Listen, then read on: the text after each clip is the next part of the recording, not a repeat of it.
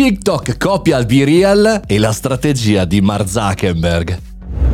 Buongiorno e bentornati al Caffettino Podcast, sono Mario Moroni e qui, anche oggi davanti alla macchinetta del caffè, con grandissimo piacere, parliamo insieme di tecnologia e di un po' di novità. Devo dire la verità, oggi parliamo di una cosa che avevamo anticipato noi nel Caffettino Podcast qualche mese fa, ovvero una tendenza di copiare l'un l'altro e avvicinare tutti i social.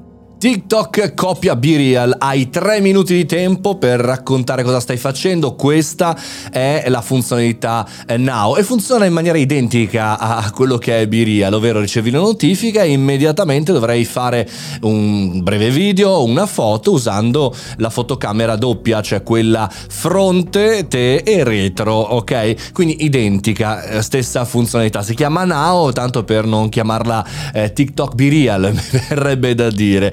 Però questo amplifica una discussione, un ragionamento che noi stavamo facendo e di percezione degli utenti, che non si affezionano più a, diciamo, ai luoghi, ma si affezionano alle funzionalità. È un bel cambiamento che arriva anche nel mondo dei social media. Ebbene sì, perché quello che accadeva una volta in televisione, ovvero gli show, i format, copiano i format che piacciono alle persone che fanno tendenza, anche sui social è lo stesso identico eh, sistema. Ma attenzione, con una piccola variazione, una piccola eccezione, ovvero i giovani, i trendsetter, eh, quelli che in realtà arrivano prima, eh, chiamiamolo così anche il readopter eh, dal punto di vista tecnologico.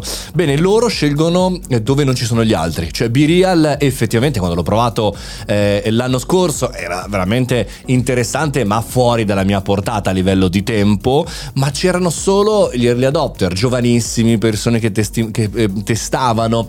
Invece tutti gli altri, credo il novantanove per cento degli utenti, in realtà stanno dove è più comodo stare, con le funzionalità che eh, piacciono di più, per cui se eh, sei su TikTok, ti diverti e vi dicendo e vorresti andare su BeReal solo per quella funzionalità, la tendenza, come abbiamo visto negli ultimi anni, quella di portare quella funzionalità lì e cercare eh, di tamponare l'emorragia, se così dovesse essere, anche se BeReal ancora numeri ne sta facendo interessanti nel breve periodo, ma sul lungo periodo in assoluto ancora eh, pochini. Perché è interessante per noi questa notizia? Perché ci conferma una tendenza, ovvero quando arrivi al predominio di un mercato, e TikTok in questo momento eh, lo sta manovrando bene, vai necessariamente a eh, colpire gli altri, a colpire le funzionalità. L'ha fatto per più di dieci anni eh, Facebook e eh, Instagram, il gruppo Meta, ed ora tocca TikTok.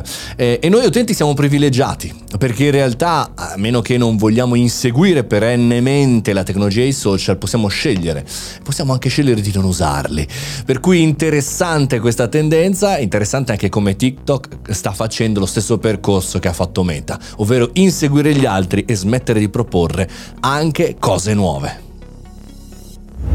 Alla faccia delle notifiche e della funzione FOMO, ogni tre minuti una notifica per poter pubblicare. Io sinceramente faccio fatica ad utilizzare questi nuovi social come BeReal e anche questa nuova funzionalità su TikTok. Ma ditemi voi, fatemi sapere la vostra opinione.